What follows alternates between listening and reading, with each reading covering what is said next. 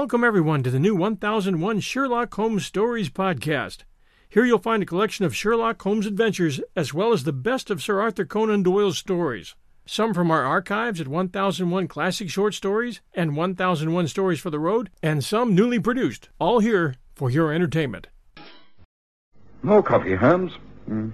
Uh, what's that, Watson? No, I merely asked if you'd like a final cup of coffee. I presumed you'd finished your breakfast. Oh, oh, no, no, thank you. I've had enough. A busy day today? Yes. Oh, this has been one of the worst winters I can recall. Never seen so many cases of bronchitis and influenza. These terrible fogs. Oh, uh, wrap up well when you go out, Holmes. I shan't be going out.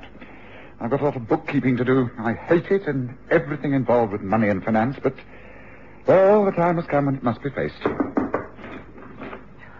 Excuse me for interrupting, Mr. Holmes, but there's a message here for you.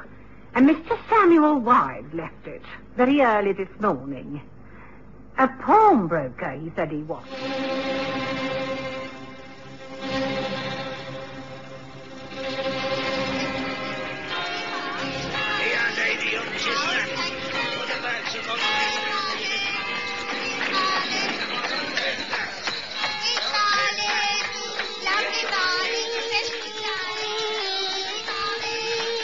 Present the stories of Sherlock Holmes.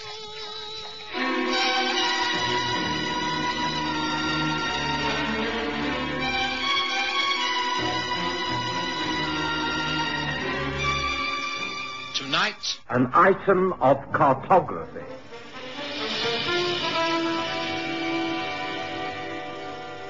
Sherlock Holmes' finances had always been a mystery to me. I knew that upon occasions he'd been rewarded for his most remarkable talents by princes and heads of state most handsomely. Yet, more often than not, he'd solved a crime that baffled Scotland Yard without apparently receiving a penny. Could he be in need of money? Well, surely he'd confide in me, his oldest friend. He'd not resort to pawning his possessions. Surely not. no, no, Watson. I can read your mind. My affairs are not in such a parlous state. This notice from Samuel Wise, the pawnbroker in Great Titchfield Street. He asks if it'll be convenient to call and see me this evening. Yes, well, I shall write a note telling him to be here after eight o'clock when his business closes. A pawnbroker? Here, Holmes? Do you know the man? Oh, yes, extremely well. There have been times when I've been able to help him out of trouble. You remember the curious case of the blind Madonna? He's cooperated well with me, too. It's surprising the number of people a pawnbroker gets to know Watson. Wise Fingers, as he's affectionately known in underworld circles, is a valuable between man. Not as an informer, mark you, but as a man who prides himself on helping others. Oh, I shouldn't think a man of such altruistic principles would become a pawnbroker. Well, I have a patient in Belsize Park who'll be my first call of the morning, and from there I'll be making my way to Oxford Circus. Should you wish, I can easily drop your reply at the pawnbroker's premises in Great Titchfield Street, as I'll be passing that way. Oh, thank you, Watson. That's extremely kind of you. I shall write it immediately.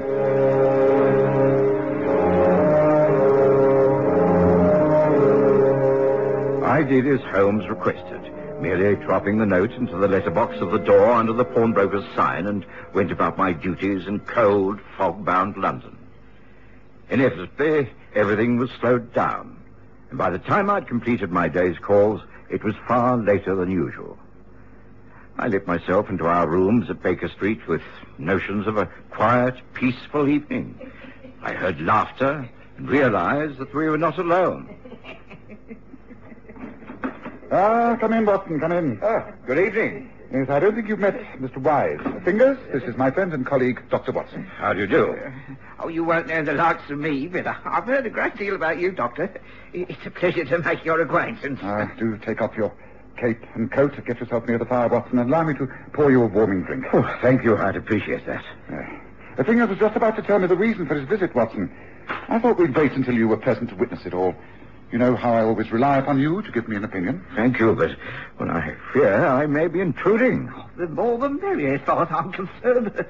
Uh, but I think I should say straight away, Mr. Holmes, that uh, this has nothing to do with any crime. At least as far as I know, it hasn't. Well, now pour yourself another drink, Fingers. Sit down again, and now that Watson is comfortable, tell us what brings you to see us. Well, it was uh, on a Tuesday about three weeks ago. Uh, the bell of the shop door tinkled, and a well-dressed but rather pale young man entered. Yes, sir. What can I do for you? I wish to get some money on this antique map. Could you... I, I mean, that is... Will, will you value it? Yes. Well, uh, oh, this looks quite valuable. Oh, here's a date. Yes, it's um, 18th century. It's beautifully worked. It's a privately commissioned map of the Greek island of Hydra. You see here the name of the artist, Francois Loudun. Mm. It's an extremely rare specimen, and it must be worth a lot of money. Here, look, look at the carefully worked decorations around the edges. Oh, old maps are not really up my street, if you pardon the expression, sir. Uh, why not take it to the antique booksellers in Bond Street? Oh, because I, I don't want to part with it. But just at present, I need some money, as you can judge from my appearance. Let me have five pounds on the map until I can redeem it. Five pounds is a lot of money. Uh, map isn't worth it. Oh, but it is. It's a very rare. Uh, and Loudun is a famous name. It must be worth well over a hundred pounds. Oh, if that's so, why not sell it? Because I don't want to part with it. Oh, give me five pounds. Four. Four pounds, ten shillings. Uh, four. Oh, very well. Four. I'll, I'll write out the ticket. Now, let's see. Number 71. You can redeem the map whenever you like. Uh, 6% interest.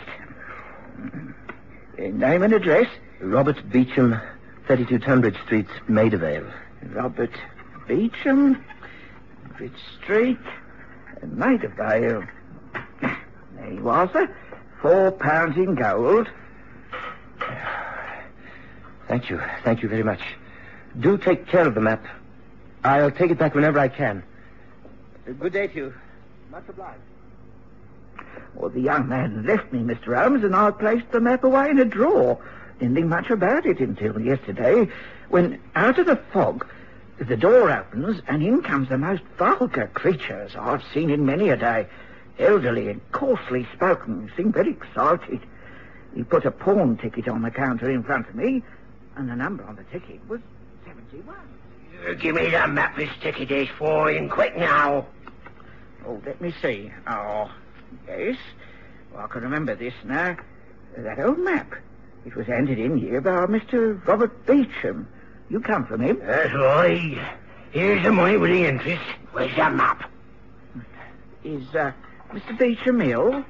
Uh, why didn't he come here himself? What's that going to do with it? Here's the ticket and here's the money, so hand over the map I'm redeeming. Uh, no, no, I can't do that. Uh, that map's valuable. I couldn't. I could get into trouble if I didn't uh, let him redeem the map himself. I'm telling you, I come from him and all he want that map. Oh, I- I'm sorry. If Mr. Beecham is ill, then tell him I'll bring the map to him. If he isn't ill, then he must come to me. Now, you may as well clear out. You, you can't have the map, ticket or no ticket, so that's the close of the matter. Oh, yeah. Oh, I'll call the police, I will. Well, well, there's a police station not five minutes walk down the road. If you hurry, you'll find a sergeant on duty. You haven't heard the last of this. I'll get that map. I'll get it, I tell you. If it's the last thing I do. Well, now, as I say, I have a way of sensing when things are amiss, and I was sure they were amiss. So what did you do, Fingers? I shut up shop and I took a cab to Maida Vale. I was sure that young Mr. Beecham wanted me to hold on to that map. I expected him to be ill, or to tell me that the man had robbed him of the ticket. But no, Mr. Rams, he did nothing of the kind. I was surprised when he said, Man's name is Victor Scribbin. I owe him money. I thought I might stop him pestering if I allowed him to redeem the map with his own money. Hmm. asking him to spend more on you.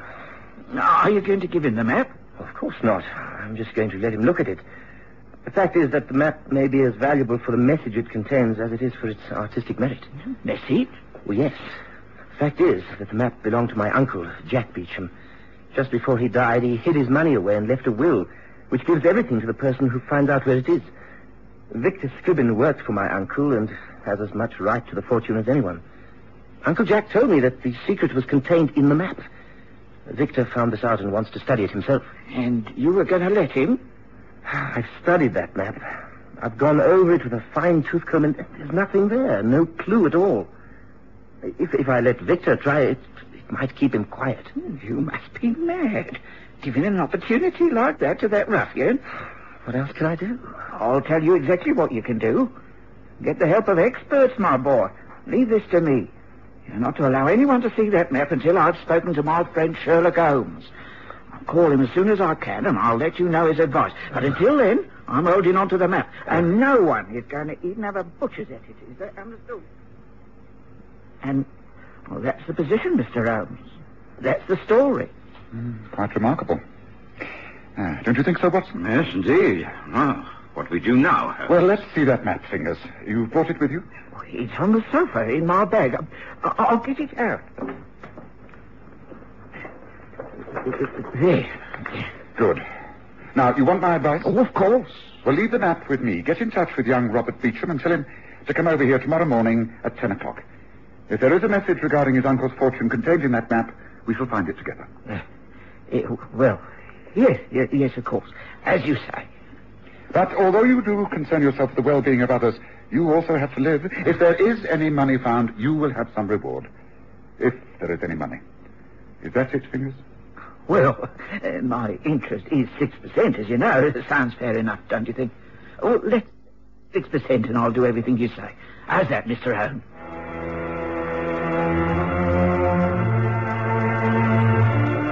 It was typical of Sherlock Holmes that after Fingers Wise left, he did not study the map at all.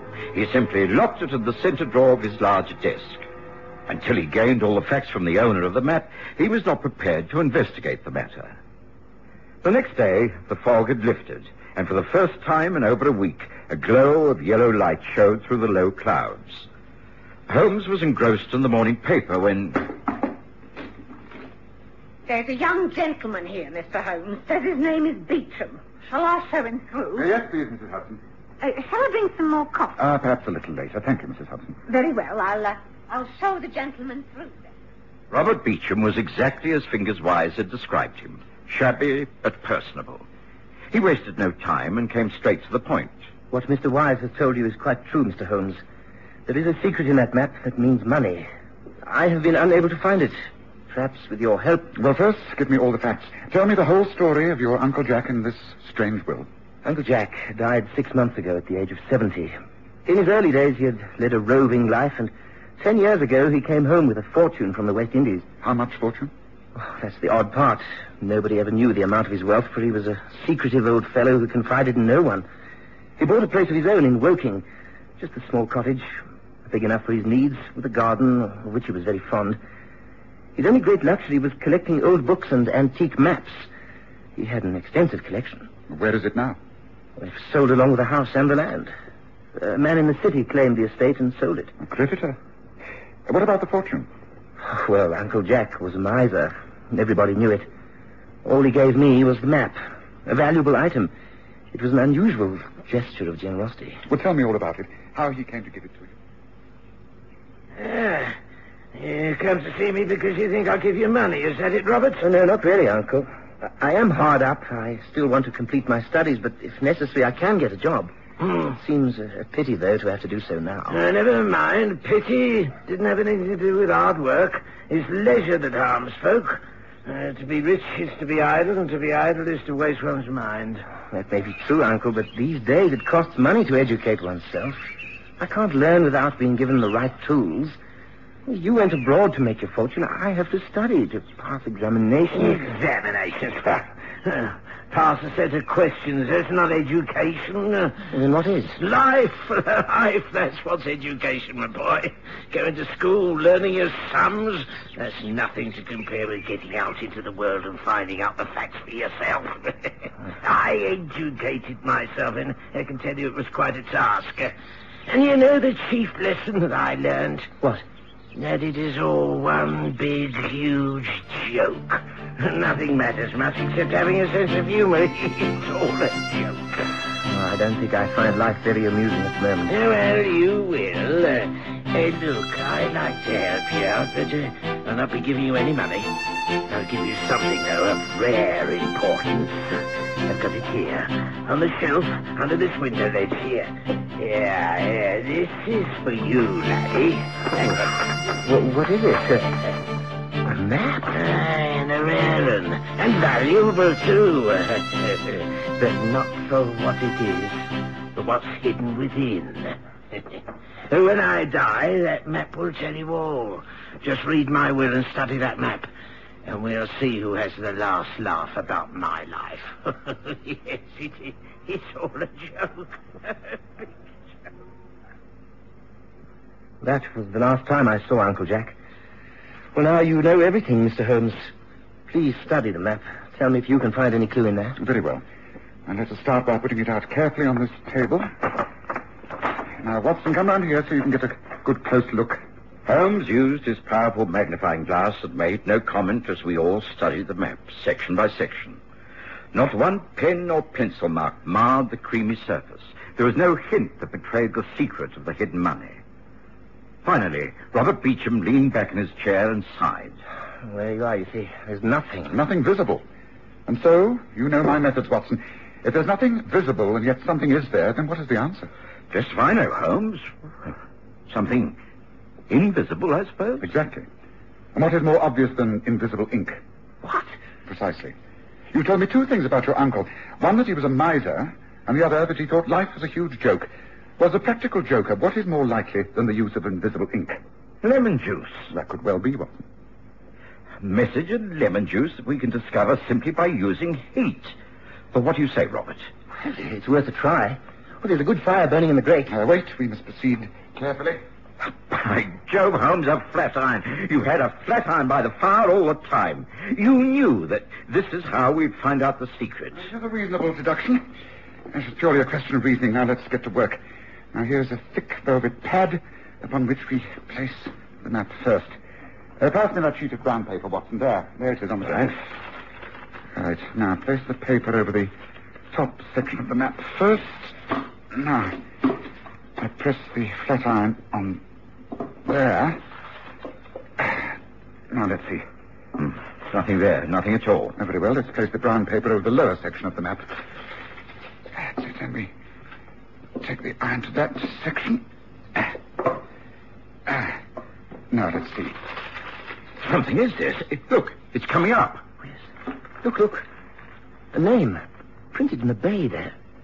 Under it a series of numbers. Well, what does it say? Can you read the numbers? It says, uh, uh, 45, 74, 69. Hmm. And the name there, underlined. Theo Ladakis. And does the name Theoladakis mean anything to you? No, not a thing. It is evidently a Greek name. I have not even traveled to Greece. It doesn't seem to have much bearing on anything. Now, what about the numbers? Let's see. Spaced out in twos. 45, 74, 69. Could be a date. Let's see. 9 of 11 of 15, 18, 15. How old was your uncle when he died? He was 70. Yes, he was born in 1815. This looks like the date of his birth, yes. It must be 9th of November, 1850. Hmm, a date of birth and a Greek name. Uh, this property of, of your uncle's at Woking, has it been occupied yet?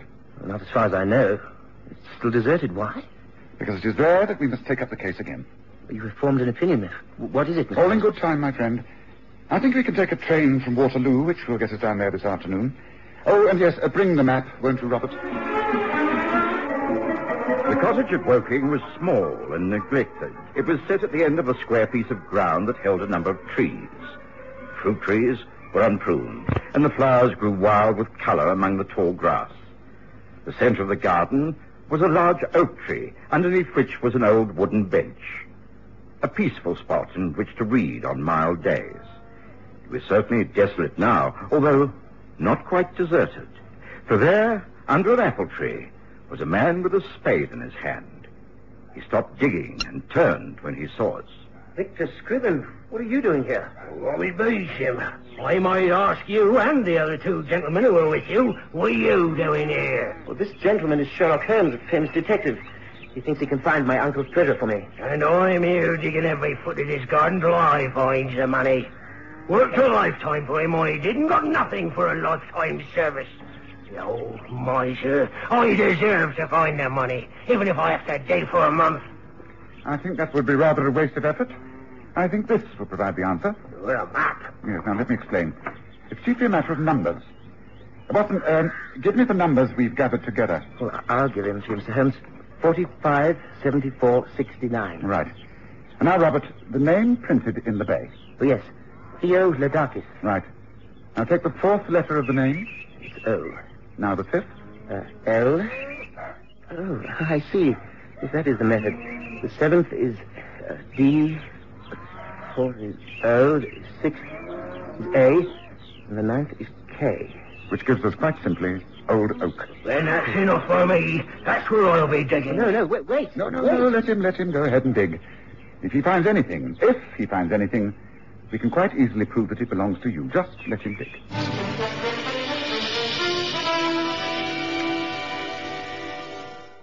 Old Victor Scribbins started digging.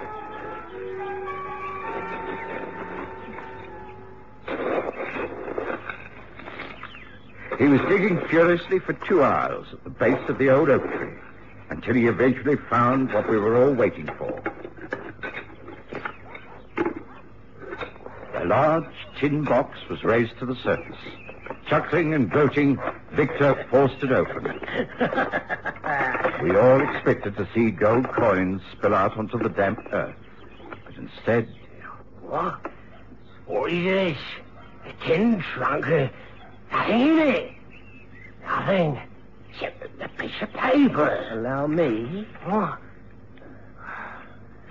to whoever finds this. When I returned to England, everyone thought I was so wealthy. They were wrong. I had just enough to lease this land and the cottage for as long as I thought I should live.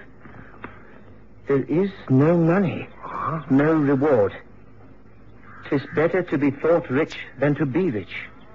It's all a joke, a colossal joke. What?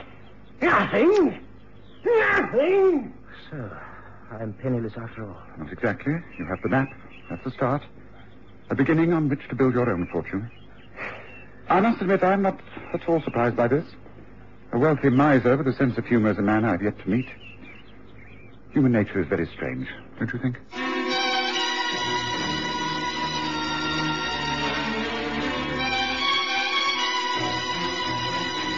Listen again next Sunday to The Stories of Sherlock Holmes with Graham Armitage as Holmes and Kerry Jordan as Dr. Watson.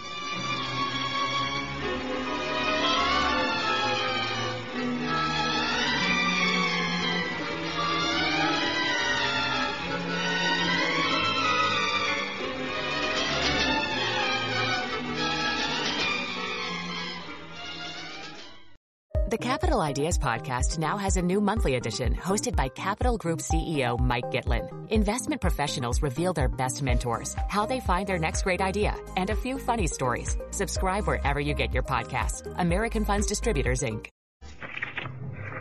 There you are, Gerald. I think that should do the trick. Thank you very much, Dr. Watson. Uh, I must confess that I can't for the life of me think why you should need a reference from me. After all, you are a registered practitioner. Well, that is what the advertisement in the paper demands. Here, see for yourself. Uh, wanted for short period services of medical man. Necessary he be of strong physique and steady nerves. Must be entomologist. Coleopterist preferred. Apply in person 77 Brook Street immediately. Reference from other medical man essential. curious advertisement. I wish you well with your application. If you get offered the post, I advise you to go into the position quite thoroughly before accepting it. Uh, Good luck, Gerald.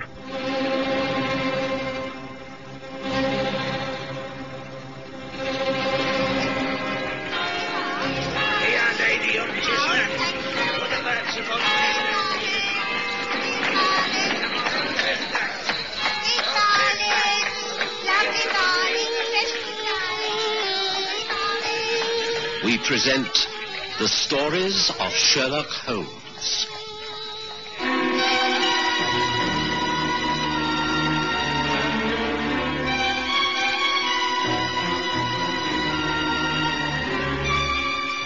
Tonight, The man who loved the Beetles.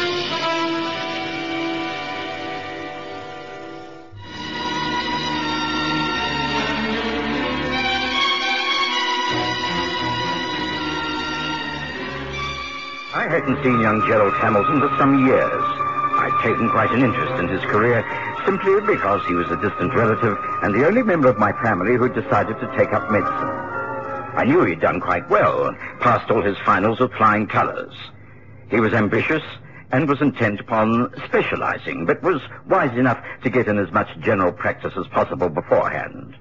A strong, handsome young man, he was particularly interested in entomology, believing there was great need for medical research and the spreading of diseases by insects.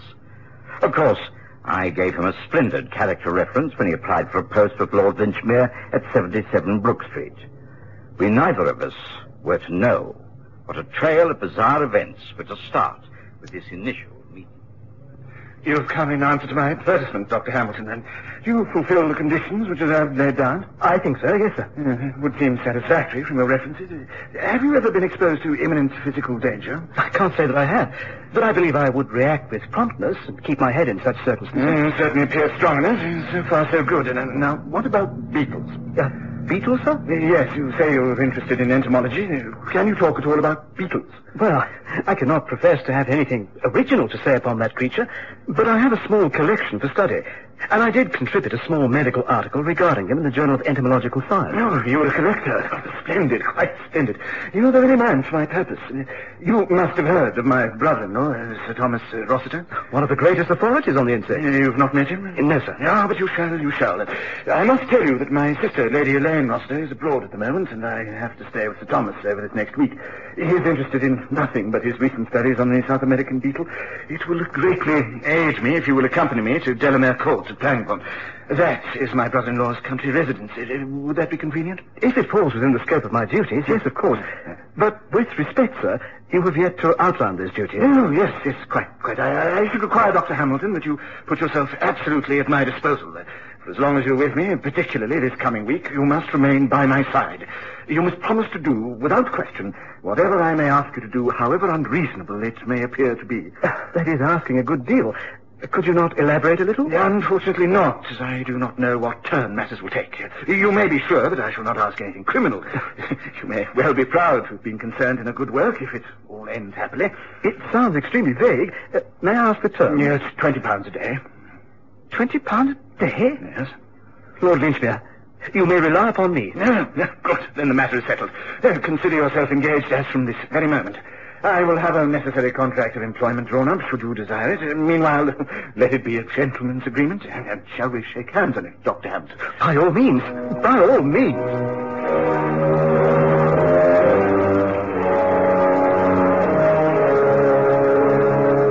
It was in the middle of the next week that I received a letter from Gerald Hamilton explaining his circumstances. It was a very interesting and somewhat puzzling letter. I read some of it aloud to Sherlock Holmes.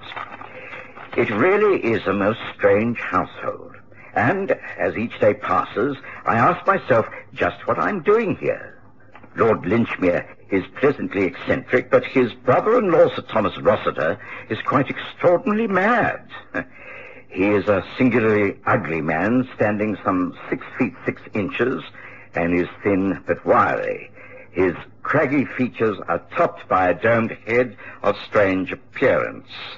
His forehead appears to be in a state of continual movement, sometimes twitching, and at other times the muscles seem to rotate.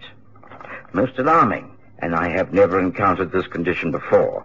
As a medical man, have you? I can't say that I have. Most interesting. Carry on, Watson. Read more. Mm, uh, my duties are extremely vague. I am simply a companion to Lord Linchmere, accompanying him wherever he goes, and even sleeping in the adjacent dressing room of his suite, so that I am within call should he wake in the night. Why he requires a doctor to attend him, I don't know, as he seems in very good health. Uh, for some hours every day, I talk to Sir Thomas, usually in connection with his work. But there is a strange atmosphere in this house, Dr. Watson. It radiates a sinister feeling. I, it would not be over fanciful to say that the place smells of evil. How long I shall manage to stand it, I cannot say. How I would like you to visit here and see for yourself. But I need the money, and I shall endure it for as long as I can. Hmm. Well, that's the main body of his news. Seems very odd, doesn't it? Yes, yes, indeed. Well, I've heard of Sir Thomas Rossiter, of course. I think he's mentioned in all the modern works of entomology. There was a Rossiter who was a triple murderer. I sincerely hope there's no family connection, Holmes. Yes, yes. So do I.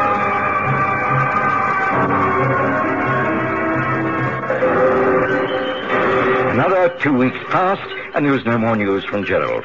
And then I came down to breakfast one morning to find a telegram propped up by the coffee pot. Holmes had finished his meal and was puffing away at his first pipe of the day when I opened it. Um, Good gracious. Oh, something serious must have happened, Holmes. This is a telegram from Gerald Hamilton. He's in trouble. Listen. Please come Delamere Court, Pangbourne, soon as you can. Murder imminent. Bring Holmes. Despair for sanity. Hamilton. Yes, what, what do you make of that, Holmes? No more or no less than what it says, Watson. Lord Linchmere warned the young man of danger from the very beginning. Uh, shall you go down? Yes, of course. Will you accompany me? Oh, by all means. I've already looked up the times of the trains and discovered that the best inn in the district is the Drover's Arms. How could you have anticipated this, Holmes? Uh, the postmark on the telegram is Pangbourne. It's marked urgent. Must be a cry for help. Only your young prodigy could have sent it. Shall we hurry and catch the 9.45, Watson?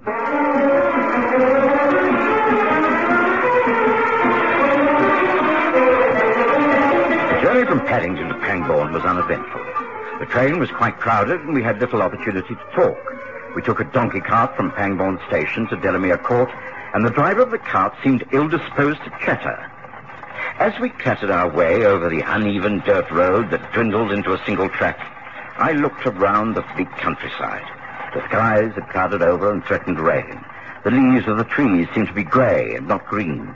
The foliage of the hedges was dank and gave off an unpleasant smell. It was indeed a most depressing vista. And Delamere Court, grey-stoned, bleak and depressing, peered from the hillside with gloomy foreboding. What a miserable-looking district, Holmes. Not a great deal of cheer about it, is there? Uh, that, I take it, is the home of Sir Thomas Rossiter. Oh, it must be. Is that Delamere Court, driver? Aye, that be it. I'll be dropping you at the Drover's Arms as we arranged. I ain't going to drive up to that place no matter how much you pay me. Oh, now, why should you say that? Because it's haunted, that's why. That place is haunted. By the dead and by the undead. You take my advice, steer clear of it.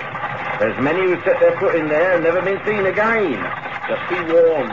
Stay clear. I will. Staying clear of Delamere Court was the last thing we had in mind. We signed in at the inn and immediately changed into our country boots and set out to walk across the fields to join the driveway of the estate. We were crunching our way towards the house when... What the devil? Stay quite still, Watson. Make no attempt to take cover or move in any way. That shot was meant as a warning. What may I ask you two doing here? Can you not read the signs? Trespassers will be prosecuted. Turn immediately and leave my land. You are Sir Thomas Rossiter? What if I am? I am Sherlock Holmes, and this is Dr. Watson. We've come to visit Lord Linchmere. Well, this is my land. Don't want any strangers here. I don't care who you are. Name Sherlock Holmes doesn't give you any more rights than anyone else. No, no, no, I agree. On the other hand, the name Sir Thomas Rossiter does compel me to thank you for your book upon the Coleoptera. I found your chapter on the better-known species of British scarabaei quite fascinating. Oh, it's a rare thing to meet a man who takes an intelligent interest in such matters. Uh, if you wish to speak to my brother-in-law, perhaps we could uh, discuss this matter on the way to the house. Oh, certainly, certainly. Uh, but surely this is Lord Linchmere approaching. Ah, yes, yes, it is. But come, let's not bother about him. Now, what is your opinion upon the uh, life cycle of the golden brown raspberry beetle? Thomas? Thomas! What is this? Who are these men? Uh, Mr. Sherlock Holmes and Dr. Watson called to see you. Uh, Mr. Holmes is about to give me his views on the Laparispa acid. Uh, Please do not interrupt us. Now, you were saying, Mr. Holmes... Well, like most fast-running active creatures... Dr. Watson, and you thought Sherlock Holmes. Oh, thank heavens for that. Thank heavens. Please, please promise you will stay with me. Please promise me that you will never leave my side. Promise.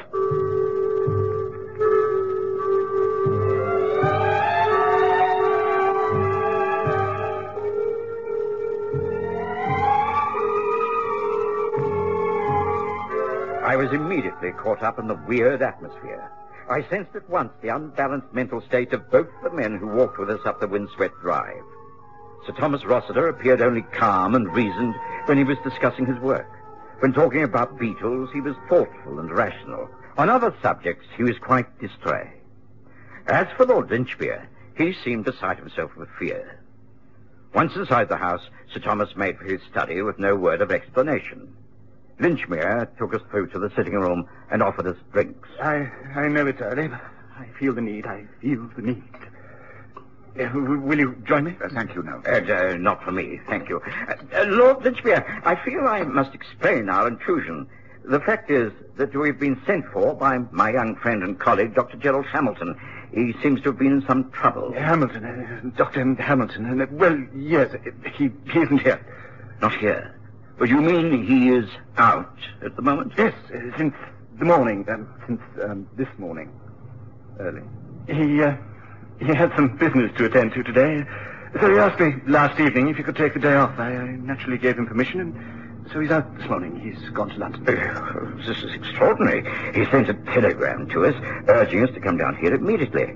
Well, why would he have done so if he contemplated coming back to town? He could have seen us there. I don't know. Believe me, I, I don't know. I'm most distressed by it all. Uh, Perhaps, uh, perhaps you will return this afternoon. Uh, Please, you will stay to luncheon, won't you? Uh, stay tonight, as long as you like. Oh, thank you, but we are comfortably housed at the Drovers Arms. I tend to feel like it. Would be a pleasure having visitors. Well, we wouldn't dream of imposing upon your hospitality. No, no trouble at all. Uh, Just let me... But I, I, I do assure you, Lord. Uh, I think we shouldn't be so churlish as to refuse an offer to stay in such a unique home, Watson. And after all, we do want to find Gerald Hamilton, don't we? Uh, well, I, uh, well, uh, uh, uh, yes, yes, I suppose you're right. Capital, capital. You rang, sir. Yes, uh, please take a trap down to the Drovers Arms and uh, bring the luggage for Mr. Holmes and Dr. Watson. very good, sir. And uh, tell the maids to make up the beds in the room either side of mine. Very good, sir. Will that be all, sir? For the moment, yes. Thank you. Well, I, I cannot tell you how thankful I am that you've called, gentlemen. Most obliging of you to consider staying over until Dr. Hamilton gets back. I, I'm sure he will not be long. Well, I still find the whole business most confusing, but naturally we want to do what is best for both you and him. Yeah, thank you. Thank you. I'm afraid you may find things a trifle dull here. Sir Thomas hardly ever leaves his own room except to walk in the gardens and uh, stu- study the insects. It's a very large house. Does he live here alone? My sister Elaine is travelling abroad at the moment. She, she runs the house. There are some five servants. It's large but comfortable, providing you stay in the rooms that she has planned. Uh, no one dare venture into Sir Thomas' domain. Uh, there are some rooms that even servants are forbidden to enter. Heaven knows what they're like inside. Would it be possible to see around the place? Yes, yes, of course. Uh, come, let me show you room. We were carefully shown over the house, seeing, I suspected, only what Lord Linchmere wanted us to see. I could tell that Holmes was very intrigued. Although he kept up an endless stream of small talk with our host, he was noting every square inch of the rooms and corridors. Uh, that is a door that can never be opened. It leads into Thomas's private quarters. As for the rest, well, it is at your disposal, gentlemen. Certainly roomy. I hope I can find my way about. No, stay close to me. That is all I ask. My bedroom is here. Yours, Dr. Watson, is this one. And on the other side, that is yours, Mr. Holmes. There are connecting doors to my own room, and I- I beg of you to leave them open tonight. I have a morbid fear of being alone, even when I'm sleeping. Uh, Shall we return to the sitting room? There- There should be a pleasant fire there by now. Oh, we can talk quietly until lunch. begging your pardon, my lord. Hmm? But could you please have a word with cook about meals? They have to be changed now. She wants definite instructions. Oh, dear, dear, how tiresome it is. I suppose I'll have to do so. Oh, if only Elaine were here, things would be so very, very different. Will you please excuse me, gentlemen? Go down to the sitting room again. I, I will join you there in just a few moments. Yes, yes, very well done. Bother about us. We can find our way. Now, quickly, Watson. This may be our only chance to talk. Lord Linchmere is going to stick to us like glue. Holmes, what is going on here? I can't understand. I think it's fairly clear that Gerald Hamilton has not left this house. If that's the case, then he must be here somewhere and held against his will. We've just got to put up with all this quaintness until we can find him. But uh, How? How will you do that if we're never left alone? look, after lunch, stick at Lord Linchmere's side. He's so scared that he's wearing himself out. Stay with him. Encourage him to relax. I shall make a thorough search and somehow or other get into Sir Thomas Rossiter's apartments. We think that he's being held in there, but why? No, well, in this house there could be many reasons. But I'm certain that he is here. Somewhere beyond that closed door, he's being held prisoner. One doesn't like to think of what might be happening, but we must find him. Come. Let's get back to the city.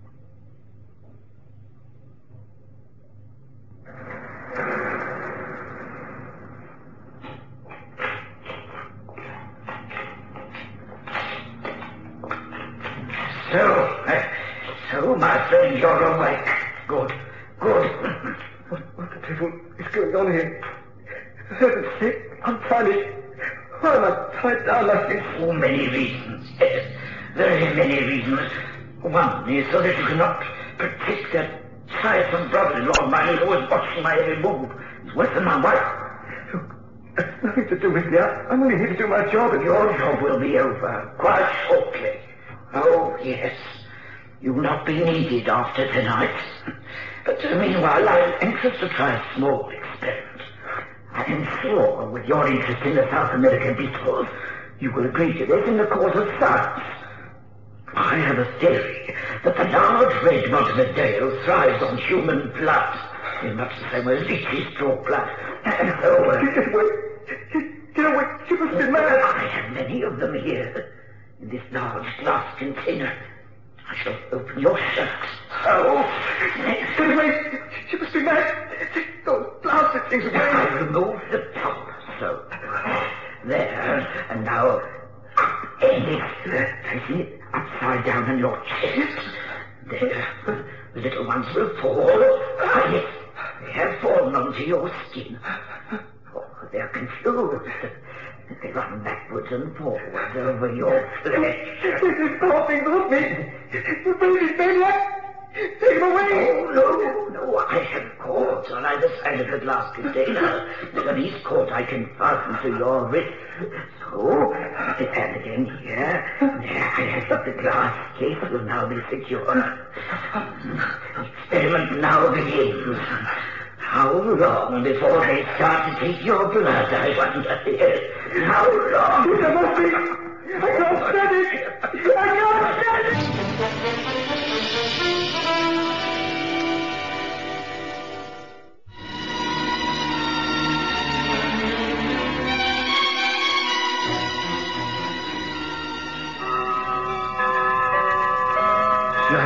No, I'm sorry, gentlemen. You have been disappointed. Dr. Hamilton has a return. I can't explain it, but perhaps in the morning there will be an explanation. Meanwhile, the only thing I can suggest is an early night us all. And, uh, Sir Thomas? We've not seen him all day. He has food sent through to his quarters. He's more than happy to be alone with his work. May I suggest a nightcap? not for me. Oh, oh, excuse me. As for the country air, I think your suggestion of retiring is a splendid one, Lord Linchmere. Then may I lead the way upstairs? Uh, uh, Rogers will put out the lamps. Uh, come this way, please. And, uh, oh, and please do remember to sleep with the communicating doors wide open, won't you? I simply loathe the feeling of being alone in the dark. Or, uh, if, if you hear anything, anything at all, however slight, then, then, then wake me. You will promise, won't you? Wake me if you hear anything during the night. Promise. Come. Come, Watson. Watson, we can waste no more time. Come quietly now. Follow me. Fortunately, I packed a dark lantern with my things. Come this way. Holmes, Holmes, where are we going? We're surely not outside. That's right. It's the only way. Careful. Now, the door.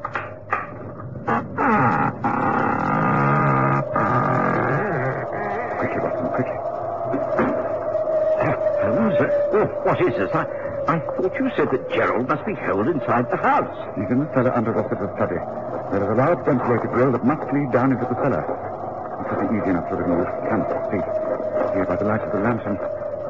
There. Half covered by the ivy. That has got to be the place. Yes, I, I, I think you may be right, Holmes. Uh, uh, shine the uh, light downwards.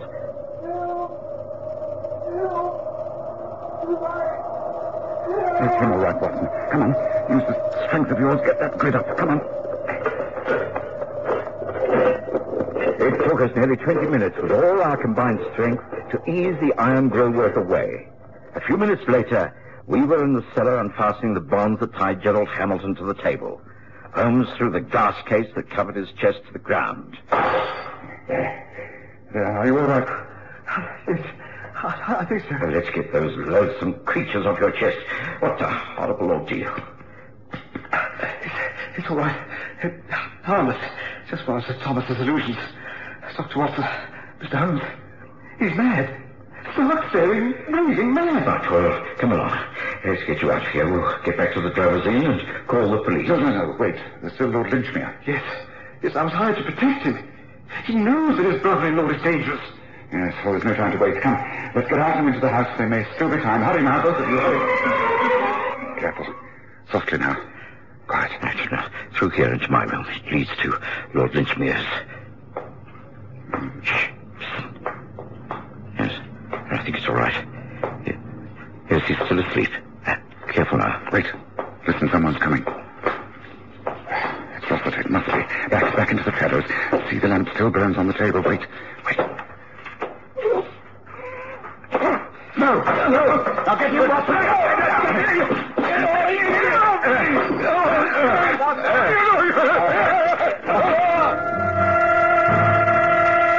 Took four of us all our strength to overpower Sir Thomas Rossiter. The lamps were then lit and order restored.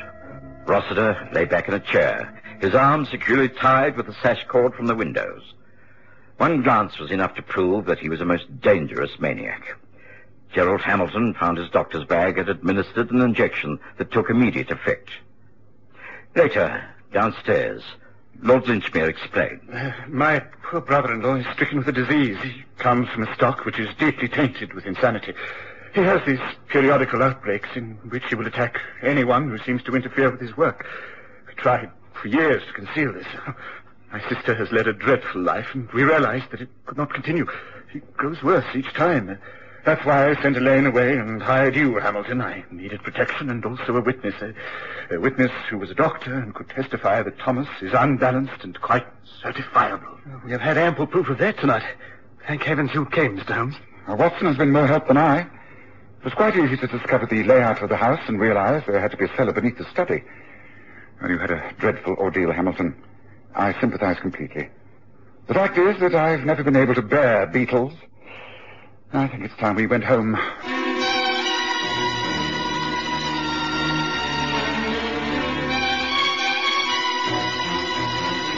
Listen again next Sunday to The Stories of Sherlock Holmes with Graham Armitage as Holmes and Kerry Jordan as Dr. Watson.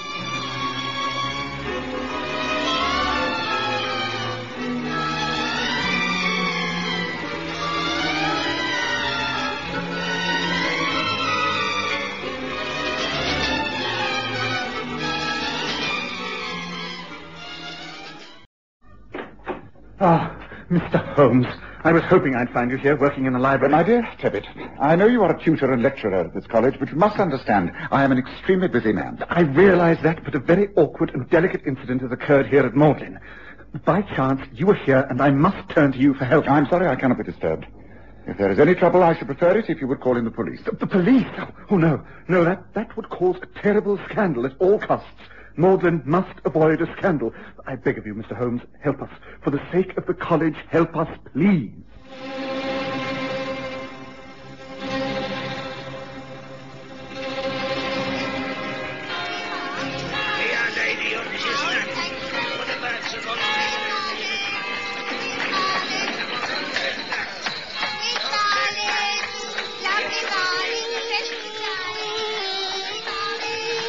We present the stories of Sherlock Holmes.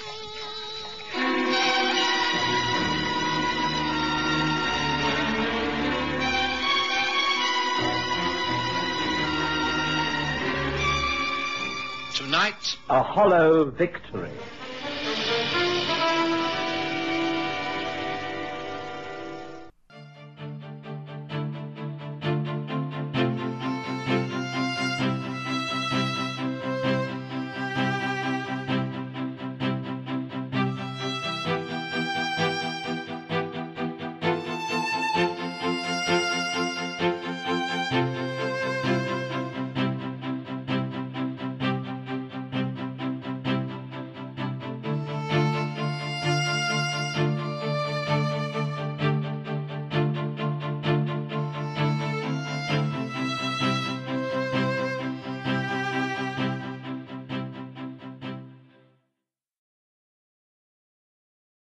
This is the story of the one.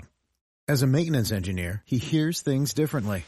To the untrained ear, everything on his shop floor might sound fine, but he can hear gears grinding or a belt slipping.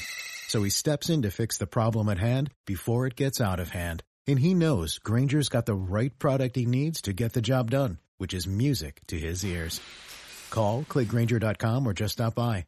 Grainger, for the ones who get it done.